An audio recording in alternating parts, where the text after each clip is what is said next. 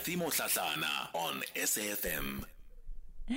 Let's let's continue the conversation here. And it's our final conversation of the day. And i suppose in many ways we're actually just celebrating a very successful south african.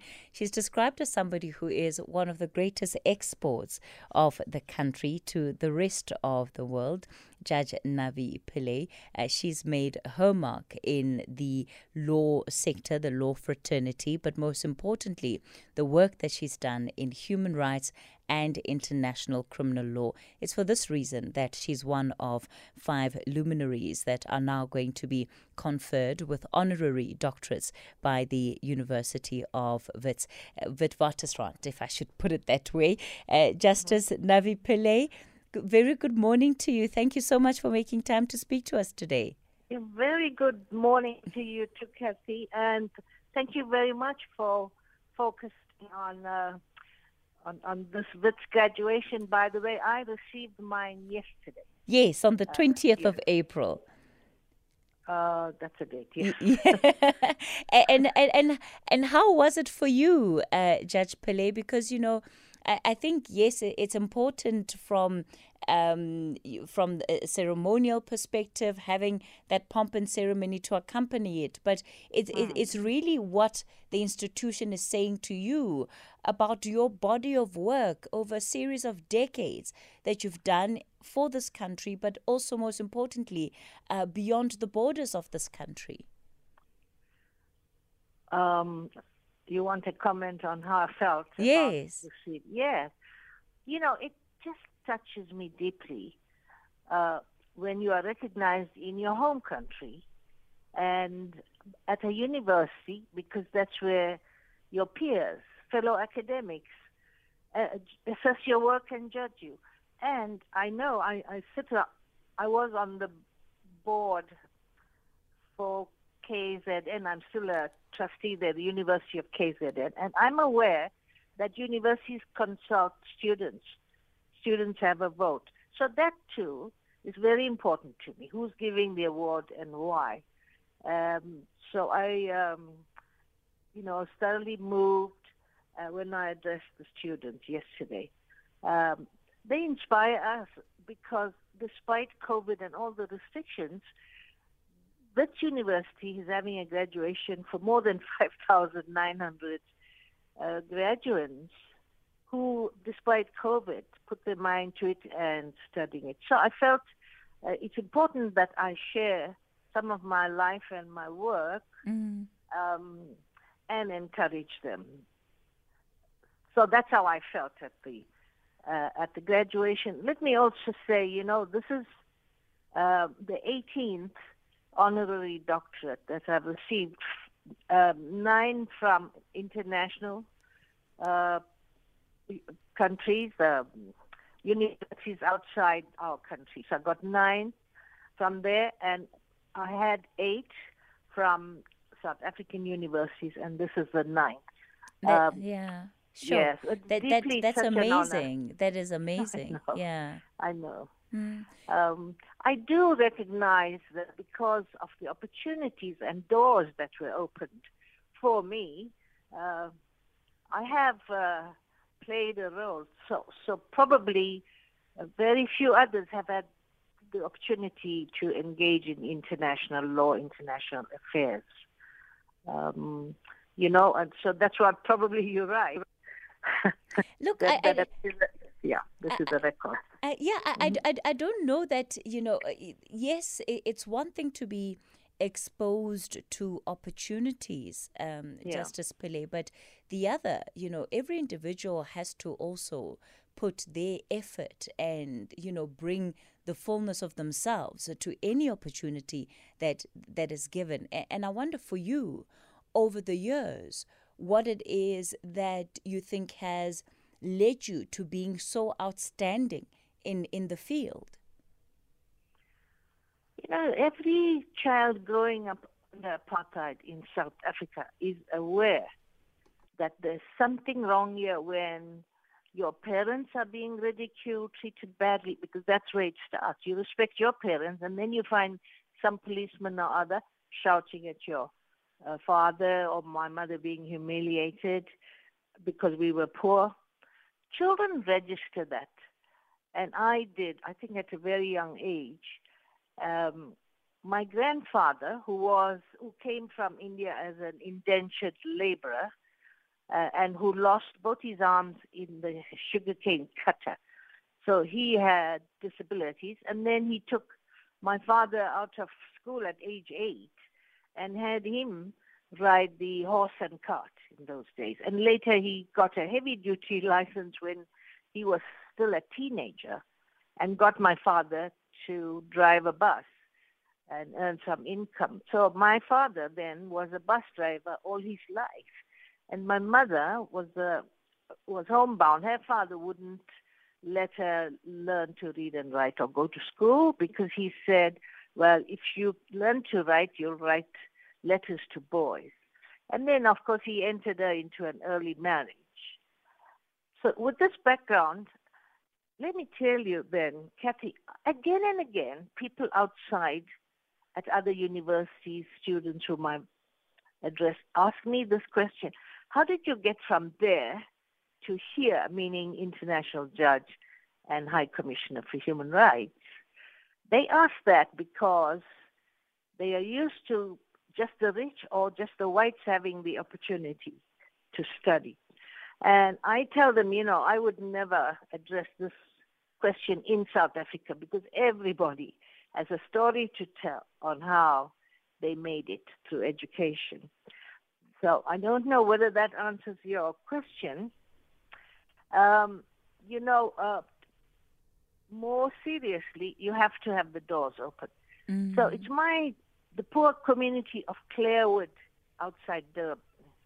I mean, it uh, a community so poor it had no tarred roads, no water, no uh, sewage system. Uh, but there were many schools uh, built by Indians or built by the government for Indians, and of course they separated all of us racially. Uh, where the motivation came, I think, for education, with the encouragement of my parents, they wanted uh, education for us, both boys and girls, in order to get out of poverty. Now, you don't understand this as a child, but I assure you that as a child, we are very, very aware of any kind of injury to the next person that it concerns us. Was it? And yeah. Mm-hmm. Was it intentional? Your the fact that the bulk of your career has been spent doing work internationally.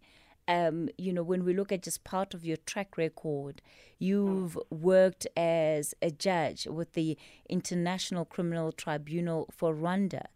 Um, you've also worked at the High Commissioner for Human Rights at the United Nations, and you've served at the International Court of Justice. Did that come as a result of those opening doors? that you are speaking about. How did that happen? Yes, no, I'd love to answer that question because um, doors were opened for me. Uh, the first was, you know, my parents being enlightened. All the other girls in primary school were pulled out, uh, Indian girls, and married early. So here were my parents who uh, agreed to send send the, all the siblings and I to high school. Uh, but I would not have been able to go to university. It's the the school uh, went to the poor community in Clairwood and said, "We have a girl with potential. We should send her to university." And and they collected money door to door. So it's my community that opened the first door so that I could go to university. This is why we say it takes a a community to bring up a child. And it's a very good example of caring for all children, not only your own. And that's what I mean by doors and opportunities. And of course, we were segregated at Natal University. Uh, black students were in, taught in a potato warehouse in the middle of the city. So we had no other facilities. Uh, and people who are lawyers and judges today, uh, I'm talking about African colleagues, we all studied together at the university at that time. Um, what was I going to say about this potato warehouse that we emerged from? So you knew you had to rely on yourself to get a proper education. And students, as you know, at university are always activists for change. So I learned from that as well. I um, then became a lawyer, but there was so much of discrimination against women and blacks. You know that the our, my African colleagues couldn't even open an office in the city, and my late husband, who was also a lawyer, he signed the lease as if he's renting these office premises for our colleagues. Uh, so they overcame the restrictions as well in that way. I approached a number of law firms, but they wouldn't give me uh, articles. They said, well, you're a woman. What if you fall pregnant? Or they said, well, does your father have a lot of money? Or can he bring in business? Is he a businessman? And that's a class uh, restriction. And, and of course, being a black person, I was told, well, you can't um, give instructions to white secretaries. That won't be allowed. So I never got articles except later with uh, uh, N.T. Naicker, who was a member of the South African Indian Congress and was banned and house arrested by the apartheid government. So that's a, another opportunity of getting articles, serving them fully, and instantly understood as I was sent for cases outside Durban in the rural area because my uh, supervising attorney was banned and house arrested, couldn't leave the city. But look at that, negative turned into positive. I was so young and inexperienced, but he threw me into doing the cases that he would have done. And there, that's when I have a real, real experience of the suffering of rural people whose land was taken away from them. So that's a reality that makes you aware of injustices. Uh, so as I said, I started my own law practice and and worked together with my husband for 29 plus years, so close to 30 years, fighting apartheid, representing all the political movements, ANC, Unity Movement, Black Consciousness Movement, trade unions. So, in other words, it became a human rights office. Mm. We were not there to make money or charge fees. You can't charge a parent a fee when their son has just been picked up, and, or, or the wife or the husband. Um, so that, that, that was a clear direction for me. That's what I wanted to do. And um, I was interviewed for the for a position on the Constitutional Court for the first time, and, but I didn't. I was not selected. I was rather shocked because by then I was very experienced. I had was defense lawyer in all these cases, and and fairly well known. Uh, and then, to my surprise, then President Mandela and uh, and uh, Dullah Omar, the Minister of Justice, nominated me to UN General Assembly and I was elected as a judge to serve on the UN International Criminal Tribunal for Rwanda. So you see what I mean? I never applied for the job, and yet I was elected by all the states of the United Nations. And this was where South Africa was being welcomed back into the UN, and this is democratic South Africa. And that's probably one of the main reasons why I was elected, and I was the only woman in the bench of six at that time. Mm. Gradually, more and more judges were appointed, women followed. So I have a lot of firsts in my life about breaking that barrier. What would you say were mm. some of the biggest challenges of being a lawyer that is representing again all of these people that are coming under threat from the apartheid government and by virtue of where you find yourself, you are also uh, almost automatically an activist um, because of the people that you're representing. Kathy, you're so right. Not only me, many, many of our colleagues who defended people under these so called security trials. Uh, and, and the pr- uh, prosecutor will actually say in court, they said it to me in the High Court in Pietermaritzburg that I'm uh, biased and I'm one of the uh, people who I, I'm too close to the people who are charged. Well, why wouldn't we be? Why wouldn't we be thoroughly familiar with what they are going through? So when I did the case of Harry Gwala and 10 others, um, that's what they told me. After they were convicted, I went to Robben Island to see them. And do you know, they were comforting me. They said, don't feel bad that you lost the case, and don't feel bad that you lost the appeal. You have to remember that these are political trials. They have a goal to uh, destroy the resistance that apartheid was getting. And and Harry Gwala said to me on in that Robben Island meeting, why don't you take the law reports, go to the US and see if the judges there would have convicted us under these conditions. And of course this is where all the witnesses who gave evidence against them were their comrades or their staff who had all been tortured. And this and that's the thought that he put in my head that inspired me to apply for the scholarship and go overseas. So that's what I mean. I, and so I feel deeply for other students, uh, other activists in South Africa mm. who, who care about things just as deeply. And I wish that a, a door will open for them as well. And now that we are old and retired, we should help to to open up opportunities. And this is what I told the students. Um, so you do identify with your clients in these security trials. Why? Because they were fighting for our freedom. Their struggle is moral.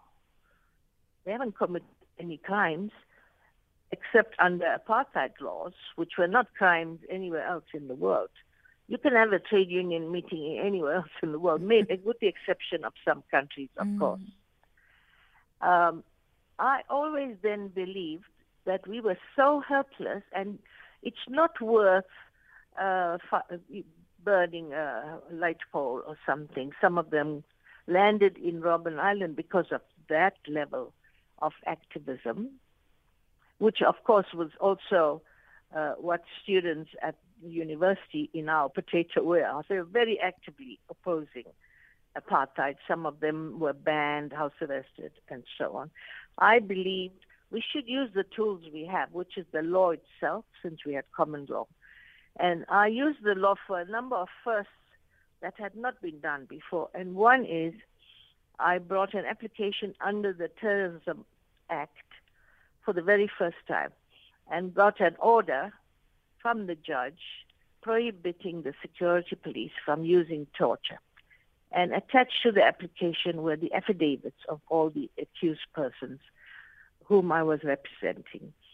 And those affidavits were taken up by the anti apartheid movement at the UN because this is the first time they had real sworn statements that the um, South African security system was using torture.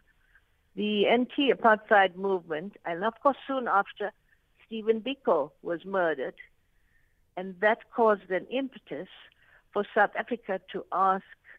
We were not members, of course, apartheid, the apartheid government was, but the opposition movement asked for two things. One, sanctions against South Africa. They didn't get that because the U.S. under Ronald Reagan and uh, the UK with under Prime Minister Margaret Thatcher voted against uh, the the sanctions resolution that the Security Council wanted to pass. Years later, when I was the High Commissioner and addressing that same Security Council, I criticized the veto that these five powers have, and I criticized the fact that these two powerful, uh, rights-loving countries actually supported racism. They did, refused to sanction it, yes. Did, did it feel like a full circle moment, Justice Pillay? It did. I felt uh, now I have the power. Mm. I have the mm. power to mm. be addressing the Security Council. I should tell them. I think this is what we learned in South Africa to be forthright and don't feel that you should uh, let somebody who's committed a wrong, uh, wrong get away with it. These are some of the confidence that opposing apartheid uh, raised in us. And I'm not talking about years and years ago. I see now the university student movement and how they've taken up issues. They said, is education not a right of the poor? Uh, which is what the human rights message says education is a human right. So I like the strategies that young people are using even today to tackle injustices. Fantastic. Justice Pillay, I've got a number of callers on the line for you. Uh, and of course, you can also dial in on 011 714 2006. That's the number to get in touch with us on, on the WhatsApp line 0614 104 107. Uh, Scully in Durban, let me kick it off with you. Good morning. Good morning to you, Kathy. Yes. Kathy, thank you for level taking my call. God, I just want to, to, to, to tell Justice Navi Pillay that, you know, all my prayers. I'm also uh, a, a Clairwood born, Shale Road. Oh. Shale Road, Clairwood born. Yeah. And, uh, and, and, and, and all, my, all, all our luck, all of our people's luck to, to Navi Pillay for, for making us proud, going to the, to the, to the Hague and so on. You know, I always wished, uh, I'm, so, I'm, I'm being so honored telling you good morning, you know, on a on a on a Thursday morning. God bless you, and thank you for all the accolades you have got. We always pray for you, and uh, I think you have got the highest uh, in Africa, uh, comparatively. I'm not comparing. And thank you for mentioning Harry Gwala. And before you leave us completely, uh, uh, just think of our, our electoral system if you could put it right. I once spoke to Justice, retired Justice uh, David Cameron, and he said they're working on it. Uh, I would love if you were one of them also. Thank you, bye, and all, all right. the luck for the future. oh, thank you. Those, that's great support. He comes from the community uh, that sent me to university. So, yes. and I want to say to you, they placed their trust in me. President Mandela placed his trust in me, and there was no question that I wouldn't do my job properly. You know, I had no witnesses there. I could have taken the easy route in my international uh, life, but people expected me to confront a wrong or an injustice because they said, You come from South Africa. Mm. Justice yeah. Pillay, we're going to continue the conversation. I've got another caller, Salim in Durban. We'll take him after this quick break. Kathy Mohlahlana on SAFM. We continue the conversation with Justice Navi Pillay. Just a couple of minutes left. And uh, Justice Pillay, I've got so many callers that want to uh, put in a word. I'm going to ask our listeners to try and be as brief as possible. Salim in Durban, good morning. Uh, good morning, Kathy. And yes. good morning to the Judge, Judge Pillay. You know, I re- remember Judge Pillay. So, when I was a young man, I was a clerk in a legal office, and I often had to go serve papers. But one thing struck me is the humbleness, the politeness, and the kind of person she was. You know, she just won't see you and, and ignore you. She'll call you into her office. She'll talk to you.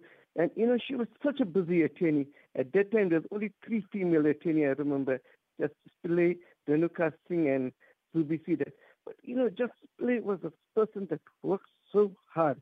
She did, you know, she was a person that was so humble. And, you, you know, as a person, that she did so much for the people. You know, I remember when I was a very young man, mm. and she was also young, and you know what a dynamic person she was. She was a, you know, a, a person that was really a go-getter. She worked round the clock, and I really can remember the cases she took up and how she treated people that were getting off. Salim, getting jailed and oppressed. Yes. That, that, that is such a beautiful tribute. Thank you so much for calling in and for sharing your experience of her. Mm-hmm. Yes, indeed. Thank I'm you, very Celine. proud of her. All right, Thank fantastic. You. Let me go to Kroonstad. Um, Tandeki, good morning. Good morning, Casey, Yes. and good morning to Justice uh, Pillay. Oh, what an impeccable person that was really with you, Casey, there. The brief time I spent with her when we were in this uh, uh, speakers uh, high-level panel, I, I can Oh, tell yes. you, What Yeah. a good work. Oh, I spent close to 10 minutes just talking to her on few things. It's a good person with humor, let alone the intellect part of it. But it's a good person, I must tell you. Now, keep on Oh. doing good work and appreciate you for going to accept this honorary uh, recognition, uh, Justice. Thank you for Thank your you. good work. All right. oh, that, that touches my heart. Thank you. Thank you for calling in, Mtandeki in Kroonstad.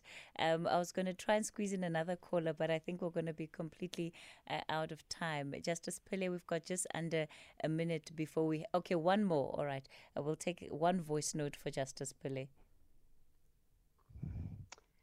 Hello, Navi. Congratulations on yet another milestone. I met you a couple of times in Mount Frere. You would know why. We would have met there oh, at the funeral of my uncle and later on my aunt, Leo Sihlali and Aunt Kini. And then I met you in Sierra Leone. I was so, so, so proud to be South African and you were guest speaker at our conference gala dinner. I, you may remember the lady who ululated, and when you stood up, you said, "That reminds me of home." That was I. Everything of the best to you and the family.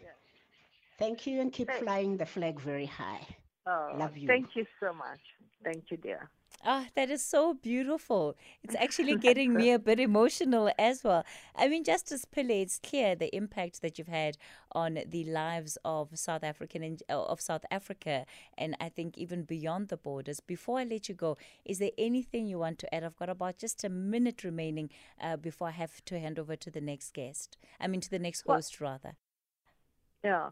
Well, internationally, uh, you know, I, I did make a major contribution and had sexual violence and rape uh, uh, tried and convicted in the Rwanda tribunal. So that made history the very first time. The definition I created is now gender neutral. It's been in the Constitutional Court asked the South African government to change our definition. Uh, so that's one. The other is when I was, you know, I went to Arusha, Tanzania, where the Rwanda tribunal was. It's a very rural place, and I, my intention was to just serve one year and come back home. I stayed there for eight and a half years. On those little dusty roads of Arusha, people will call after me, uh, Mandela, Bafana, Bafana. So you see, I, it dawned on me that wherever I go, I am a South African. I have to maintain the trust placed in me. And, and I realize how much people, particularly in Africa, uh, look up to us to, to get justice for all, shall I say, in whatever role we play. And really, thank you, Kathy, so much uh, for your questions. Um, there's so much I could say because I'm 80 years old now, but would you believe I'm still working? Most of it is a service. But I am an ad hoc judge on the International Court of Justice right now in The Hague, and we're hearing the matter relating to Myanmar. Um, and I also hold several other positions, Mm. Well, Justice and I Pillay. love doing this. It, it, it sounds to me that uh, we'll need to bring you on to talk about the actual law and not just solely your career in the law. Uh, but yeah. it's been absolutely great having you on the show. Thank you so much uh, for your time today, Justice Navi Pillay. And thank you all for uh, calling in and for making her feel as special as uh, you have over the last half hour. That's where we leave it for today on The Talking Point. Uh, and Justice Pillay, really an example, Sakina, of what we can be as South Africans. And yeah, can't help but feel inspired. It's time for the update at noon.